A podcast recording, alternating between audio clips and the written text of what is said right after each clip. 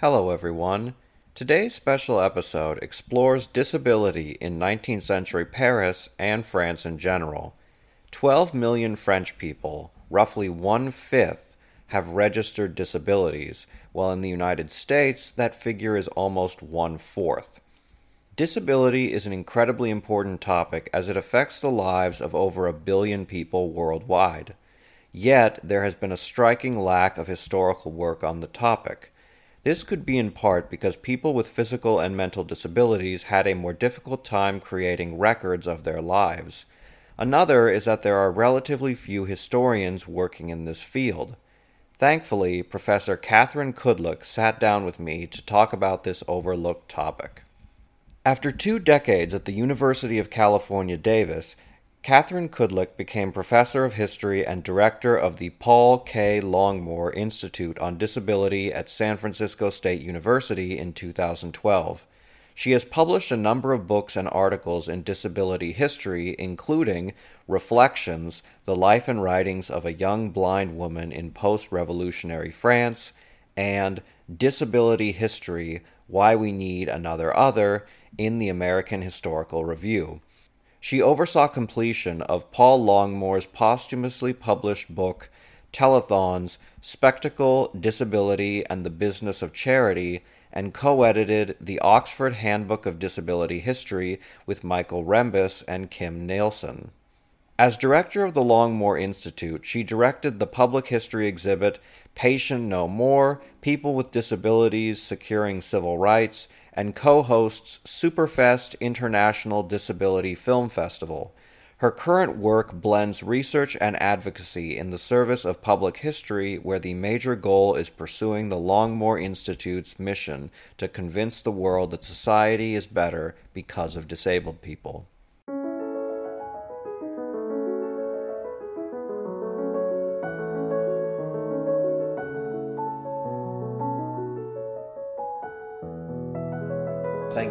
Much for sitting down with us, Professor Kudlick.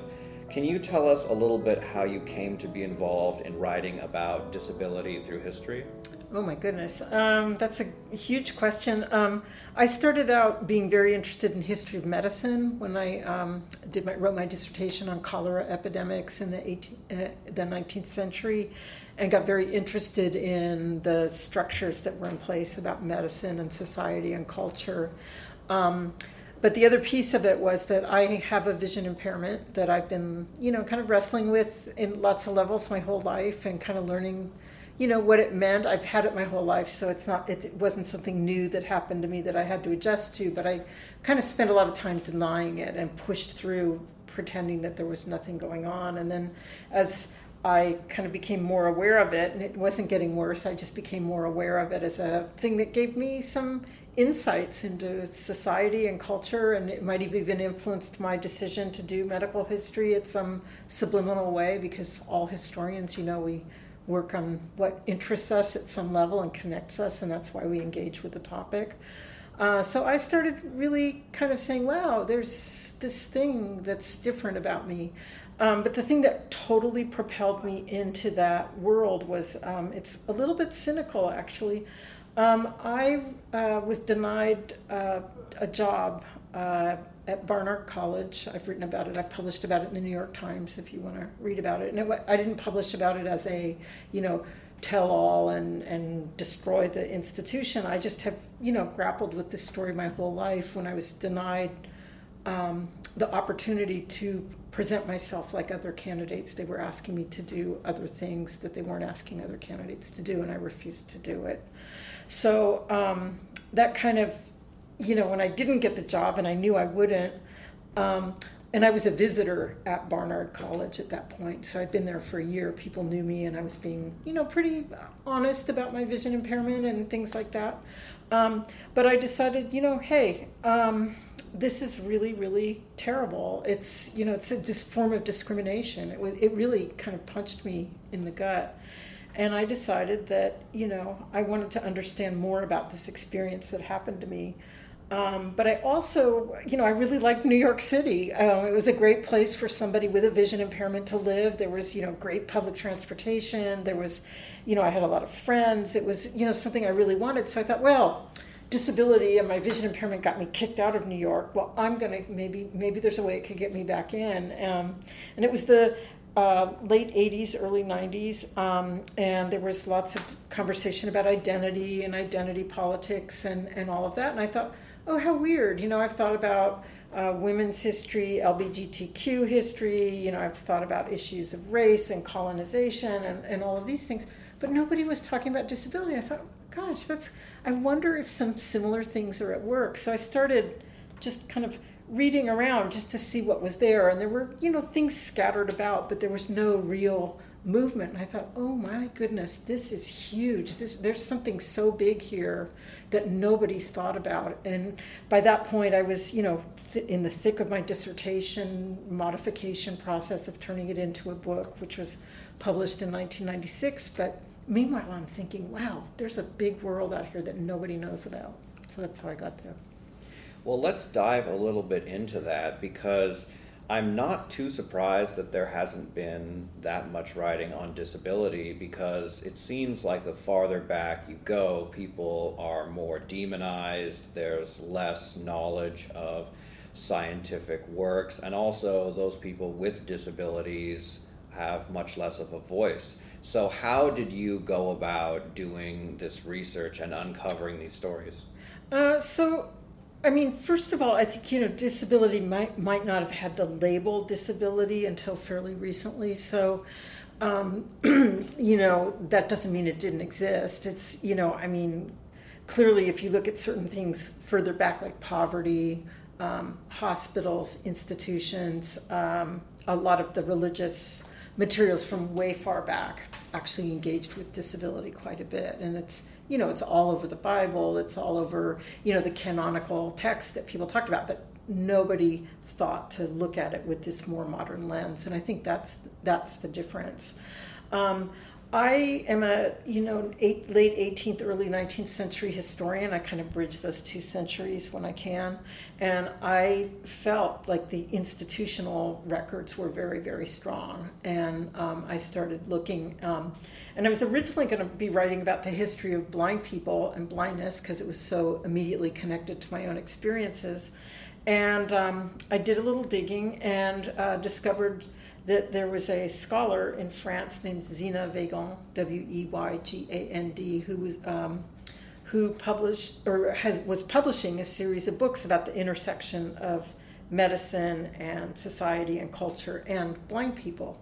And uh, so I reached out to her and wrote a, you know, one of those letters that we write as young scholars, you know, right. to people. And, and um, first of all, I didn't even know she was. Her stuff was signed. Her early stuff was Z, Z Weygand, or she written me back as Z Weygand, and I had no idea whether she was a man or woman or whatever. but so I, I still have the first letter that I wrote to her saying "Dear Monsieur," because you kind of assume that everybody in France is Monsieur or whatever. And she wrote me back and you know informed me that she was you know doing this work. Um, and she said, "Let's get together and meet." Um, and it turned out I was in Paris uh, doing some research over the summer. This summer, I forget it was back in maybe summer of '95, and it just so happened I was staying with friends that lived right around the corner from her.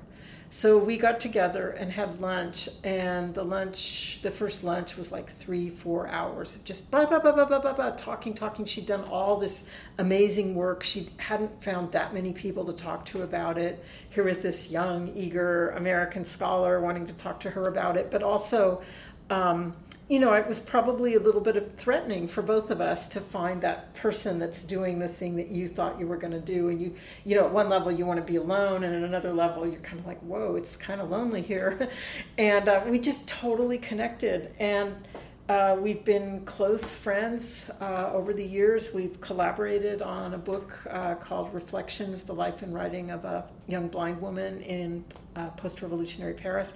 And that came about because uh, she, I, I, was working in an archive and she was working in an archive, and we both simultaneously, or she had before, but she had discovered this document by this woman, Therese Adele Husson.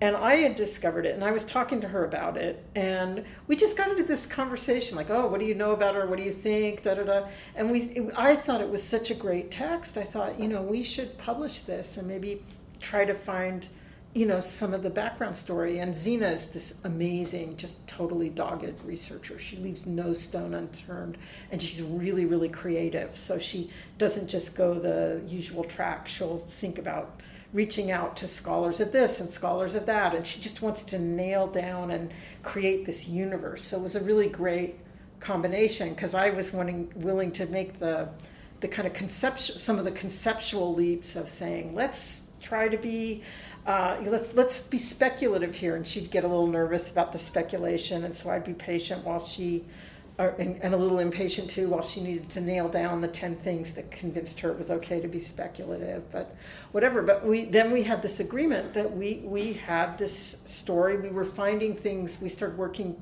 together. We were finding things in um, some of the archives in france from like the association valentin Hauy which is one of the main blind archives um, the institut national des jeunes aveugles we were also working in the Archives nationales, the Bibliothèque historique de Paris, and you know just lots of different uh, and the Académie de Médecine, all the different sort of places looking, trying to put together the life of this person. And we had a lucky break where um, we figured out that uh, this woman whose name was sort of similar um, turned out to be Adèle Husson, and uh, you know she had uh, in her manuscript, she had said, Don't marry. This is a disaster for blind women. This is a horrible thing. Um, and she married and she had a different name. So, you know, it was just kind of one of these things. We figured out then that she was a writer who had published more uh, books than George Sand and was actually as widely read as George Sand. Um, her novels were terrible, so you know it's not a not a you know she was no George Sand, but it's interesting that somebody like that you know, wasn't more known at the time. Um, and, but anyway, Zina and I had a little uh, friendly competition going. So we'd drawn up a proposal for this book. And we had, we said, okay, we're going to each go to publishers. Um, I'll go to publishers in the US, she would go to publishers in um, France. And whoever found the publisher first, that's, the, that's where the book would first appear. So I won. Nice. Uh, the Americans were a little bit more receptive to this this new sort of topic. We I happened to um, meet at a one of these conferences, and it really does pay to go to conferences and talk, chat up the publisher representatives that come. Um, I met a very young uh, Niko Pfund, who's the now editor in chief of Oxford, but at the time he was editor at uh, in chief at uh, NYU Press. And somehow he got it and he t- said, I'm going to take a risk, I'm going to do it.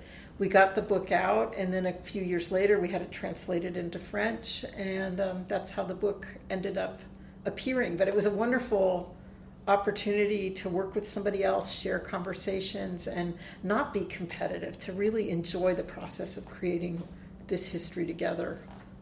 Well, fantastic. So I'm glad you mentioned your book because I want to dive uh, directly into that. So, your book, Reflections The Life and Writing of a Young Blind Woman in Post Revolutionary France, tells the story of a woman who, in the 1820s, wrote a book before Braille was invented. Can you tell us how this blind person envisioned French society? So, uh, I want to talk a little bit about her process first because that's kind of caught up in part of your question. Um, she uh, wrote this by dictating it. She kind of was taken over or taken under the wing of um, French nuns, basically. She came from a very uh, not poor family, but an artisanal family. She was not an aristocrat by any stretch of the imagination. So that's one of the things that's very fascinating about her story because she's not some wealthy person that felt she was entitled to tell her story. She was somebody that just through pure audacity and pluck and probably a little bit of obnoxiousness too, um, said, "I am a blind woman. I'm." Um, I'm becoming a burden to my family. I want to go make my way in Paris as a writer, and I'm going to do it. And so she, you know, at the age of uh, 18, 20, 20 years old, uh, made her way to Paris by herself um, as a blind woman, you know, and just imagine, you know, the, it was around 1820, so you, you can just imagine the, the, the climate of Paris with all the, you know, noise and filth and horses and uh, carts and, and all of that, and all the unscrupulous people that were trying to take advantage of everybody else. And um, she gets to Paris and is taken in um, kind of by some sisters and you know that, that really were helping her out and she ultimately does make her way as a writer by herself. Um, she published, like I said, um, more than George Sand. I think she published something like 14 truly terrible novels um, by the time she died in, at the age of 29 in a fire. And um, so she, her take on French society, she was trying to give advice more to uh, blind women in particular. So she's picking up on this current of. Uh, a society, it's post Restoration France. It's sort of on the eve of the, um, you know, the July monarchy. Um, so it's this period when conservatism had come back into favor. And, and I think she was probably fairly conservative in terms of her uh, politics, in part because she'd been raised by these, um, you know, sisters and kind of they, she, they, she benefited uh, from their, you know, charity and other things. Um, but she was also a feminist, and I actually, in my early uh, teaching of this book, and before we had even published it, I would give the manuscript, the translated manuscript, to my um, undergraduate classes, my undergraduate French history classes, my undergraduate women's history classes, and I would just ask them, you know, I'd say, read it and tell me if you think she's a feminist and it was so fascinating because nobody agreed. And mm. they really came at loggerheads with each other you know in a, in a, positive way that you get when there's disagreement in a class. And they really you know did debate about whether or not this was so. And there were elements of her that were basically saying um, you know you've got to you know cast your lot with um, a society that's going to protect you, and so you don't want to alienate your protectors. You don't want to um, be too uh, radical or anything. And yet, her text is basically saying, you know, blind women do not marry because if you marry, you're gonna. If you marry a sighted guy, he's to have really weird motives, and you don't want to deal with that. And if you marry a blind guy, you're neither of you are going to have any prospects whatsoever, and you're going to get lost. You're going to get stuck, and you're going to have terrible things happen. You might even die in a fire. She she even says stuff like that, and she, she and her husband that she ultimately married, um, a blind man, uh, were um, in a fire. Um, they have two. They had two children, but what, by what we can surmise, she dies in the fire. The two children we assume did as well, but there's no records of what happened to them. And he uh, went on to, he survived and went on to marry a sighted woman and became a fairly well known inventor in um, French sort of uh, accessibility technology in a way, early versions of it, like creating a, a, kind of typewriter that blind people could use to write to each other and, and um, things like that. And again, by that point, Braille was fairly well known. I think he did know Louis Braille and um, all of that, but he became quite, um, you know, well known in that in those circles at that time. But she, you know, um, you know, died because of her beliefs in some ways.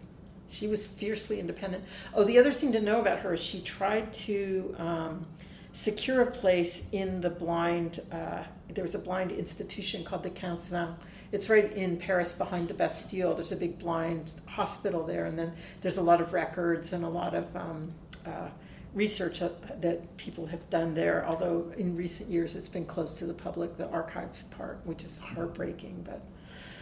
Uh, that's another story. Um, but anyway, they uh, had these residences, and they still do actually for blind people to live, and they're kind of taken care of, and you have to apply, and and you get you know room and board, and um, you know uh, you're in a pretty secure environment. But so she wrote and appealed to uh, be let in to be living in this this residency at the Quinze Vingts, and she was denied uh, by one of the Catholic benefactors, and we believe probably some she did something to alienate him, and uh, that scrawled across the letter um, is the, of her, you know, application and the refusal or something is this woman is. Um, you know, of bad faith, and she's probably duped a number of people. and uh, so she was basically flat out rejected, and that's probably what cost her her life down the road.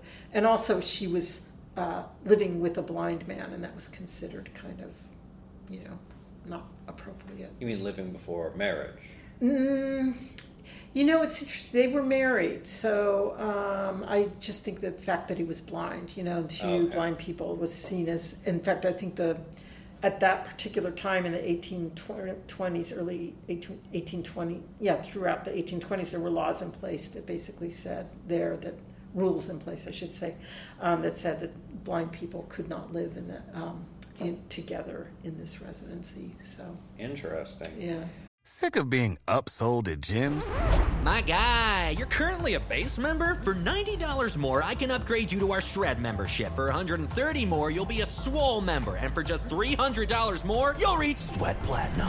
At Planet Fitness, you'll get energy without the upsell. Never pushy, always free fitness training and equipment for every workout. It's fitness that fits your budget. Join Planet Fitness for just $1 down and $10 a month. Cancel anytime. Deal ends Friday, May 10th. See Home Club for details. Uh, I think that's a good transition point then because I wanted to move on from talking about an individual blind person to talking about blind communities. Mm. because you talked a little bit about in your book about these communities. How did these communities form? How did they interact with the larger public? Because i imagine that it would be pretty difficult in 19th century france to create a community of blind people well, there were a few things that worked in favor of that. One was um, institutions. So, for example, you had the very beginning, starting in 1786, you had Valentin Hauy, H A U Y, who um, had created one of the first schools, in, the, in fact, the first school in the world for blind people. And his idea was you were going to, he, he wanted to teach people who had no other means of being educated. And this was part of the larger Enlightenment project and humanitarian project, you know, the same thing that gave uh, rise to the conversations about elevating people of color, elevating the poor, you know, um, elevating women. Um, and this is the exact same impulse. And it's always fascinated me that somehow French historians have never connected this with some of these amazing conversations around literacy for blind people because it's the same exact impulse and, and, and gives some interesting insights into that that they might not get other places. Um, but um, uh, this particular school then, you know, brought people together and it taught them how to read. And it was before um, Braille. Braille was basically came of into wider use in the 1830s and 40s within the schools. So this again was before that. But we came up with a he was a linguist actually um, and he came up with a system of raised letters that was was kind of interesting because it was basically print letters that stuck out pretty far from the page. Um, they take up a ton of room. I mean braille's a much more efficient system because it takes up a lot less room and you can put your f- finger over you know letters and entire words whereas with raised type, you're kind of having to say, okay, is this an E? Is this an R? Is this a, you know, all of these questions that you're going to raise. But it still worked. And um, he taught, had these um, students working in, in these schools produce the books that would teach other blind people how to read. And so it became this kind of self perpetuating system that's kind of fascinating and really great.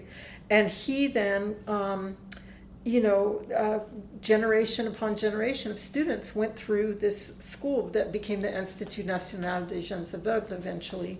Um, it's still there today. It's more um, like so many uh, blind schools in all parts of the world. It's kind of more for uh, blind people with multiple disabilities, and the blind population has been more fully mainstreamed um, than was the case back in the, you know, 18th and early 19th century. But nonetheless, that was one place. The other place was at these residencies, as I mentioned. Um, a lot of musicians, um, people that worked in, you know, the, or sang in choirs, or, you know, all sorts of different groups. Uh, would come together in that way, and you know, an amazing word of mouth, an amazing set of connections, and so, um, in some ways, blind people were completely isolated, and yet they were that isolation is really what brought about a sense of community.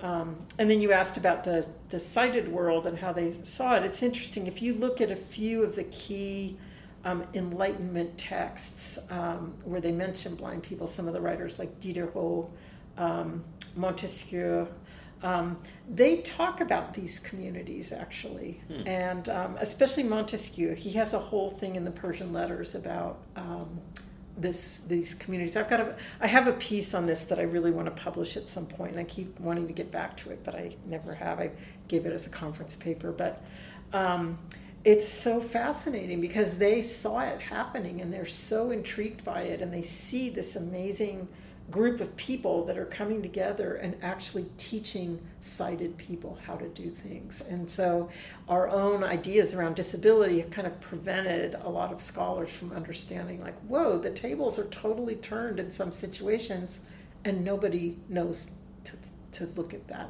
at it that way. So it's, it's an amazing, uh, you know, transformation in thinking that people are just not aware of. Well, to add one more interesting aspect to this, what I find fascinating is that at this time, France was developing these relations with blind people, at the same time, going through multiple revolutions. I mean, from 1789 to 1871, France experienced a revolution about every 20 years or so. Yeah. Yeah. So, how did this affect the progression of welfare, uh, particularly because welfare was in the hands of the church, but then it became a prerogative of a secular state. Mm-hmm. So, how did the revolutions and this gradual change from church welfare and to secular welfare affect uh, disability welfare? Yeah, you know, it's it's very interesting. I mean, in some ways, it's quite different because of the the such clearly religious uh, Catholic roots. You know, that's kind of sets in motion a whole set of not just practices but attitudes toward people with disabilities in France that you wouldn't have, say, have in England or Germany or the United States. So France is unique in that way. It's probably more like well, it's interesting, maybe a little bit like Spain or a little bit like Italy because of those Catholic roots, and yet the secular state developed so much more fully in France um, afterwards. So it's this really strong Catholic foundation with this secular uh, kind of uh, ideas in there. So, what that basically means for people with disabilities is there's this um, sense of wanting to help them and do something to make their lives better, um, and yet an imperative that somehow they need to be taken care of in ways that make them independent. And yet, the independence is always a little bit suspect. Like there's a bit of the pity factor always kind of comes comes seeping in, and sort of it makes it very hard for people with disabilities to uh, kind of get out of that nice, comfy situations situation. Um, in the United States, it's sort of different in that you know you have these religious roots, but it's the Protestant religious roots, and they basically say, you know, get out. We don't want to make. We don't want to give charity to you. We're not going to give you enough because we believe that each person should try to, you know, pull themselves up by the bootstraps and make their lives better. And you know, we're not going to give charity in that way. We'll give a little bit. We'll give enough so that whatever, but we're not going to give you institutions, and we're not going to give you a nice, soft feather bed to, uh, you know, kind of exist in society. The idea is we'll keep it, we'll make disability so unappealing that these people are going to want to try to fight, not to cure a disability necessarily, but to um, get into situations where they're going to take care of themselves, and we will not bear that burden. So, another area that you specialize in is urban disease outbreaks. And here I'm referring to your book, Cholera in Post Revolutionary France, where you talk about the outbreaks in 1832 and 1849. For those who aren't familiar with cholera, can you explain why this was so terrifying for industrial era cities in the 19th century? Sure. Um, cholera was the, the ultimate disease of modern societies in a way because it uh, you know, it existed forever in different parts of the world, notably sort of uh, India, parts of India, and part, um, you know, that that it kind of you know existed in this environment. And once transportation became quicker and um, people were going more places and all that, that's what kind of enabled its spread. Um, it's a very very contagious disease. It spreads through water. Um, So it's it's spreading through you know human contact by bringing water and drinking contaminated water and people who don't wash their hands, things like that. So, and you basically die of dehydration brought on by um, diarrhea and vomiting, and just your body just depletes itself of all its fluids. And for people that were kind of trying to pretend that they their society was becoming more and more modern and more and more industrial and there was this idea that progress had come to Europe and Europe was becoming more civilized and wasn't it great? And they were the pinnacle of the world and this horrible ugly disease shows up and kills people randomly in ways that they didn't know, they didn't understand. You could have one street uh, die off. You could have rich people dying, poor people dying. There was no there was no real sense. It felt very capricious and very weird. And so it was this ultimate challenge to civilization, to what was modern, to all of those things. And it's precisely those things that brought cholera into the homes of people um, in this modern world. So that's why it was so terrifying to people. So, a point that you and other scholars make is that cholera was important in developing class relations because of its devastation of particularly working class communities. Can you go into how this disease helped define class lines in 19th century France? Yeah, um, well, my my particular argument is that it's about sort of um, representations. That the idea, and this was, you know, this is my dissertation work in the 1980s when the, these ideas were very kind of hot and exciting about, like, you know, the how you uh, represented something and told stories about it was almost as important as the biology or the um, you know the, the sort of physical realities of what was going on and initially cholera seemed to be attacking only the poorer districts of the city and that's in part because um, this is paris in my book. Um, and this was in part due to the fact that the, the contamination of water was happening there more than in the wealthier households at least initially.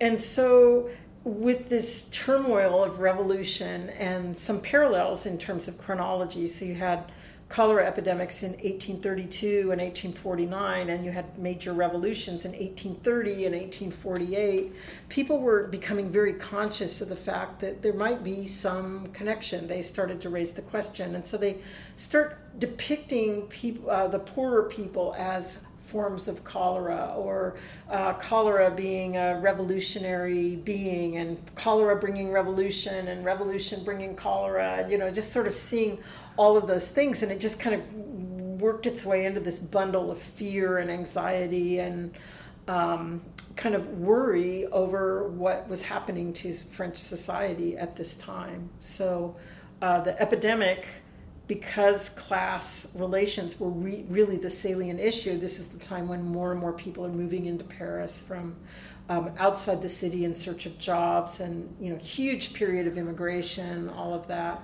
um, you have an amazing moment when people are starting to say, "Whoa, we don't have the infrastructure here. We don't have any of the um, uh, anything in place that where we can actually battle." Uh, an epidemic, let alone all of these people that are coming in. So they see it as part and parcel of the, the same thing. Yeah, and it seems like it is during this period where there's a move away from a religious view of the world towards a more secular view that we begin to depict people, uh, classes, races in a medical lens rather than in a moral one. Uh, yeah, I agree with that. I think if I were still working in that domain, though, I would probably be less. Um, less likely to see that as such a stark transition. And I, I think even in my dissertation and book, I saw this as way more complex. I think the the the transition from religious to secular authority, I think, is uh, in terms of labels, it's fairly clear, but in terms of people's beliefs and in their coping and, and all of that, I think that religion still permeates uh, cultures in ways that we're not fully. Um, cognizant of or, or even willing to acknowledge. I think that, you know, um, when a lot of us were doing these particular scholarly studies in the 1980s, 1990s, um, the society that we lived in was resoundingly secular, and I think with this um, resurgence in contemporary society of religion in all its manifestations, I think it's going to be a, a kind of opportunity for today's scholars to go back and look at the work we did and maybe even pull it apart and say, wait, they were being way, way, way too simple.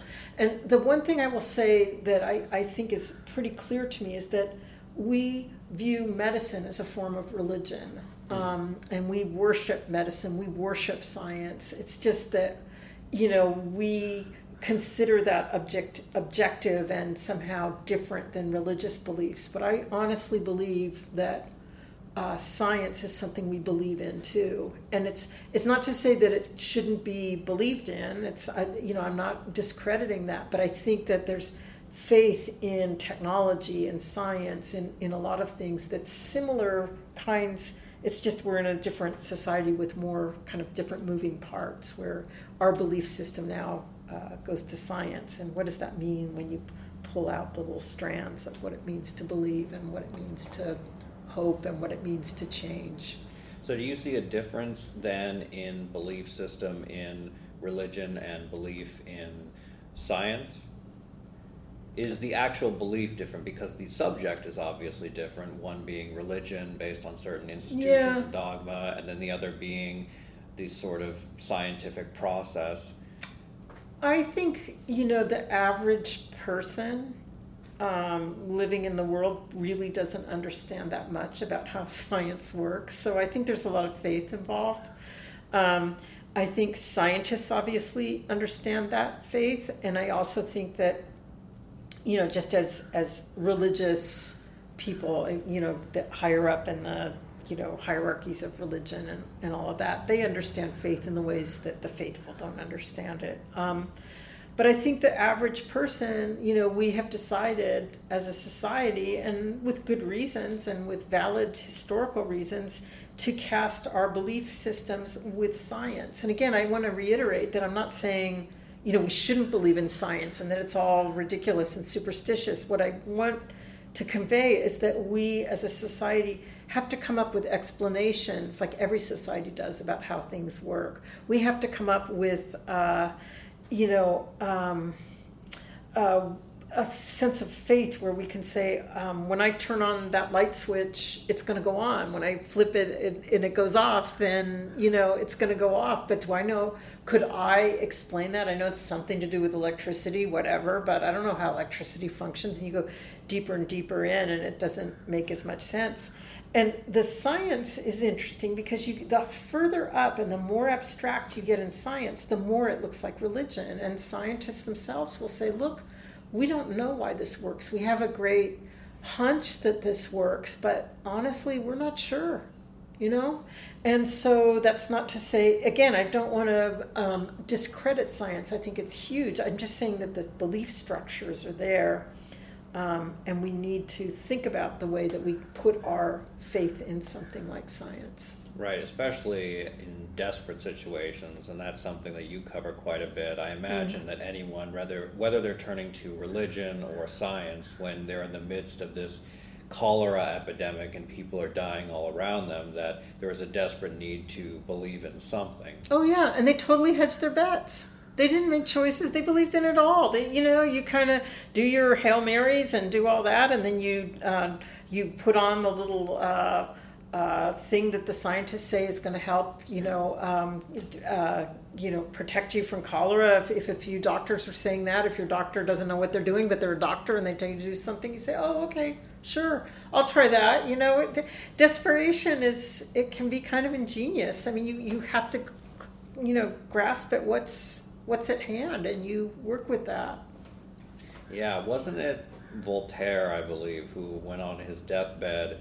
Person asked him, Will you accept Jesus and renounce the devil? And Voltaire said, Now's not a time to be making enemies. yeah That might have been That's a, it's a great it's a great story but it's exactly the spirit of it yeah that you know and just as i would think that you know people that are very very religious and you know wouldn't you know except in maybe some extreme circumstances would probably not say i don't believe in science science doesn't work you know the you know we we do what we can we're we're you know, products of the times we live in, and these times are uh, scientific times, but they're also religious times. And so, where do those intersections happen, and what? How do how does each individual person make sense of that, and you know, allow us to kind of go forward and survive? Right. So, is there anything we haven't covered either in terms of your work on disability or on disease that you want to touch on or leave our viewers with, or I should say listeners? Listeners, yeah. Um, I think I wish that people in French history would do a lot more with disability. It's still mind boggling to me that there hasn't been more work on disability history, especially in French history. Um, there's some, but not enough. And it's, it's just a surprise to me. I, I published this article in the American Historical Review in 19, uh, nine, no, sorry, 2003.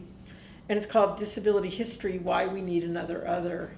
Hmm. And um, it's a foundational art- article for disability history, disability historians. It's, you know, it's, I'm proud of it, it's whatever.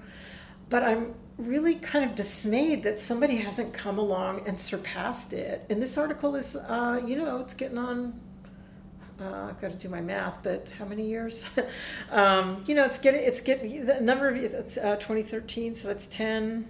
Uh, it's over 15 years. This article has been out and people haven't surpassed it. Why is that? There's so many other fields where you know an article like that comes out and eventually you know people are just swarming all over it and trying to change it and pick it apart and da, da, da. and it's not i'm not saying my article was so great it's that people have been too uh, timid about trying to um, you know, weave disability into things they know already and study it on its own terms and see that it's totally central to absolutely everything. And I, I'll, I, will close. I play a parlor game with people um, sometimes with disability history. I'll do it with my students. I'll do it with colleagues, whatever. And I'll say, you give me a topic with uh, any topic you want, and I will guarantee you 100% there will be a central disability angle to it. It doesn't matter what it is, you give it to me, and I will find it and I've bar- barely ever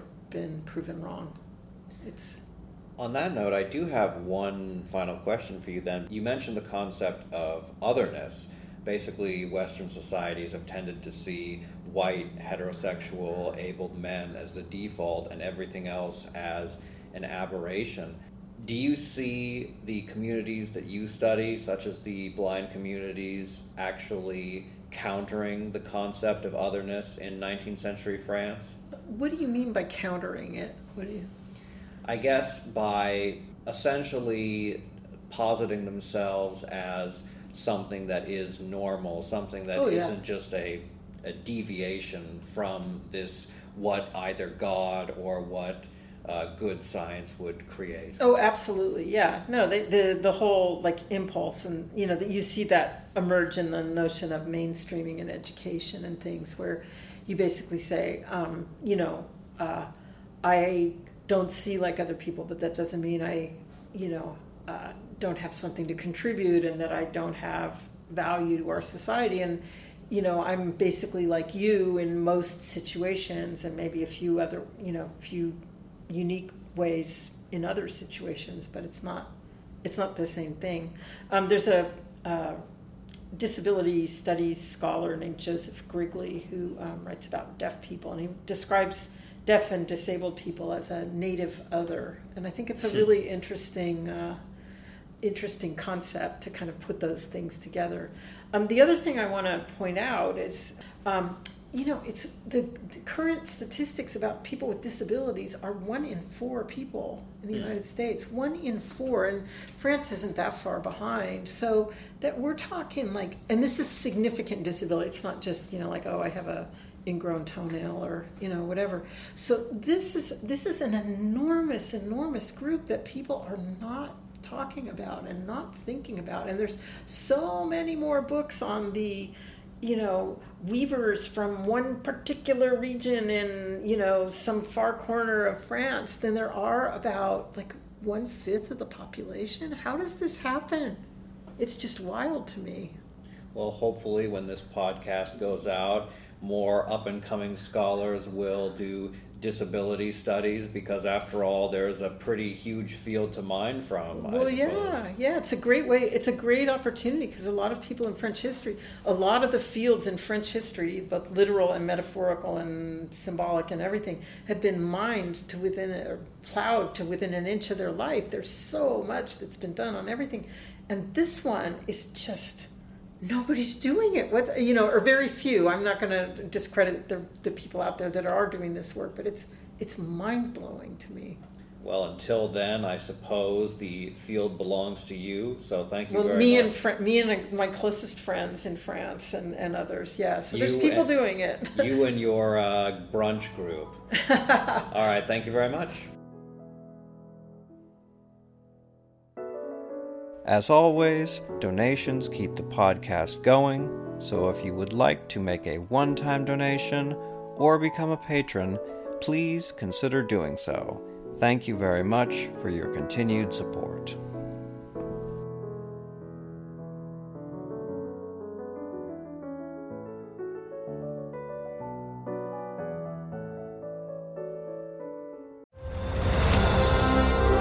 I'm Ken Harbaugh, host of Warriors in Their Own Words, a podcast that presents the unvarnished, unsanitized truth of what we have asked of those who defend this nation. As a country, we need these stories more than ever. Stories from Americans who have borne the battle, including 30 year old remastered interviews with veterans from World War I recounting their time in the trenches of Europe and with veterans from World War II, Korea, Vietnam, and from our most recent conflicts in Iraq, Afghanistan, and other battlefields Americans may never have heard of. Hear their stories by listening to Warriors in Their Own Words wherever you find podcasts.